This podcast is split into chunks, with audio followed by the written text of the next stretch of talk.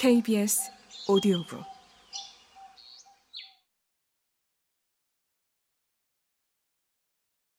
입양 절차가 무척 까다롭고 부모님도 나이 들기 시작했지만 부모님은 아이를 더 입양하려는 뜻을 굽히지 않았다. 그러나 많은 희망이 좌절되고 씁쓸하게 거절과 실패를 삼켜야 하는 시간이 10여 년이나 흘렀다. 어머니의 비극적인 임신에 대한 기억은 분명 부모님의 가슴에 무의식적으로 계속 살아있었을 것이다. 부모님은 스리랑카에 사는 여자아이 탁실라의 입양 가능성을 두고 오랫동안 희망을 품었으나 탁실라는 결국 내 여동생이 되지 못했다.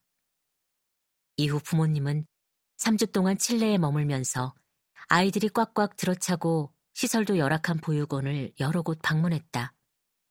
그러던 중 당시 권력을 쥔 칠레의 독재자 아우구스토 피노체트가 갑자기 국제 입양을 중단한다고 발표했다. 칠레의 국제적 위상이 추락한다는 게 그 이유였다. 결국 부모님의 오랜 시도는 모두 실패로 돌아갔다. 그러다가 1986년 최정아라는 이름의 한국 여자아이가 고대 끝에 우리에게 왔다. 4살 반이었던 정아는 몸집이 작고 사랑스러운 아이였다. 프랑스에 올 때 정아는 이미 힘든 일을 겪은 뒤였다. 보살핌을 받기는커녕 오히려 학대받은 아이였다. 무릎은 상처 투성이었고 상처가 잘 아물지 않아 굼고 있었다. 예쁘고 긴 머리카락 속에는 상상할 수 없을 정도로 많은 이가 살고 있었다. 골마 터진 상처와 이를 발견하자마자 어머니는 곧바로 약국으로 달려갔고 그 사이 나는 정아를 돌보았다. 정아는 베란다 난간을 붙잡고 먼 곳을 바라보며 작은 소리로 아파, 아파 라고 했다. 아는 사람 한 명 없고 말 한마디 알아들을 수 없는 지구 반대편으로 온 아이의 심정은 어땠을까? 한국에서 그렇게 하라고 시켰는지 정아는 말을 잘 들으려고 애썼다.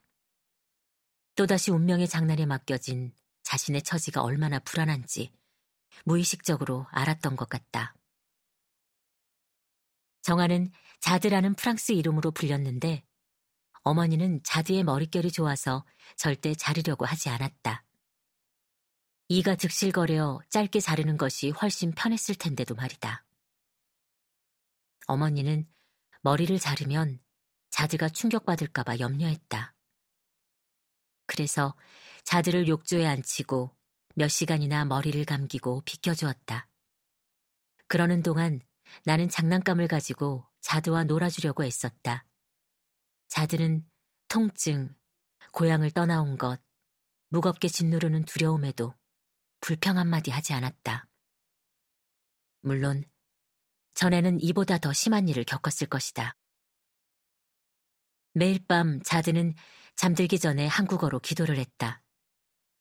나도 무슨 뜻인지 모르면서 소리만 듣고 따라할 정도로 익숙해졌다. 자들을 보면서 생후 6개월에 입양되는 것과 5살이 다 되어 입양되는 것은 하늘과 땅 차이라는 걸 깨달았다. 또 과거의 짐이 아예 없는 것이 더 낫다는 사실도 실감했다. 자드는 나를 감탄하며 바라보았다. 서울을 떠나 파리공항에 도착했을 때 외모가 비슷한 내가 자기 어머니인 줄 착각할 정도였다. 13년 동안 외동딸로 큰 내게 자드는 애처로움의 대상인 동시에 질투의 대상이었다. 자드가 부모님의 관심을 독차지했기 때문이다.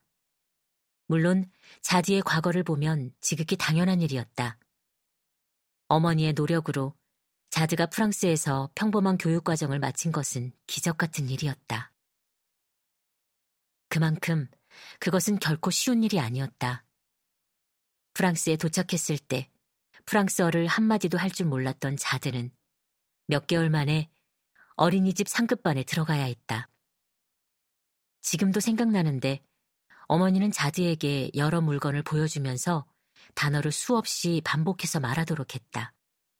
하루도 빠짐없이. 자드는 조바심을 내는 법이 없었다. 비록 발음은 서툴지만 10번이고 100번이고 끊임없이 반복하면서 완벽하게 발음할 때까지 연습했다. 프랑스에 도착하고 몇 주가 지난 어느 날, 자드는 우리가 지켜보는 앞에서 모래를 가지고 놀고 있었다. 그런데 갑자기 벌떡 일어나더니 어머니에게 달려가 그 작은 몸으로 두 팔을 벌려 어머니를 힘껏 껴안는 것이 아닌가. 우리는 뜨거운 눈물을 흘렸다. 자드가 드디어 우리를 받아들인 것이다.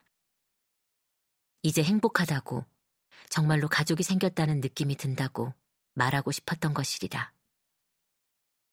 그때를 생각하면 지금도 심장이 아려온다. 어머니는 비록 일찍 학업을 중단했지만 우리를 교육하는 데는 열성을 다했다. 덕분에 자드는 6개월 만에 프랑스어를 완벽하게 말하고 글자도 읽기 시작했다. 그래서 5살에 어린이집의 마지막 학년에 들어갔고 제때 초등학교에 입학해 문제없이 다닐 수 있었다. 어렸을 때 우리가 달랐던 점이 하나 있다면 그것은 태어난 나라와 입양에 관해 가진 관점이었다. 자들은 한국에서 겪은 일 때문에 한국을 멀리 할 수 있었지만 나보다 더 애국자였다.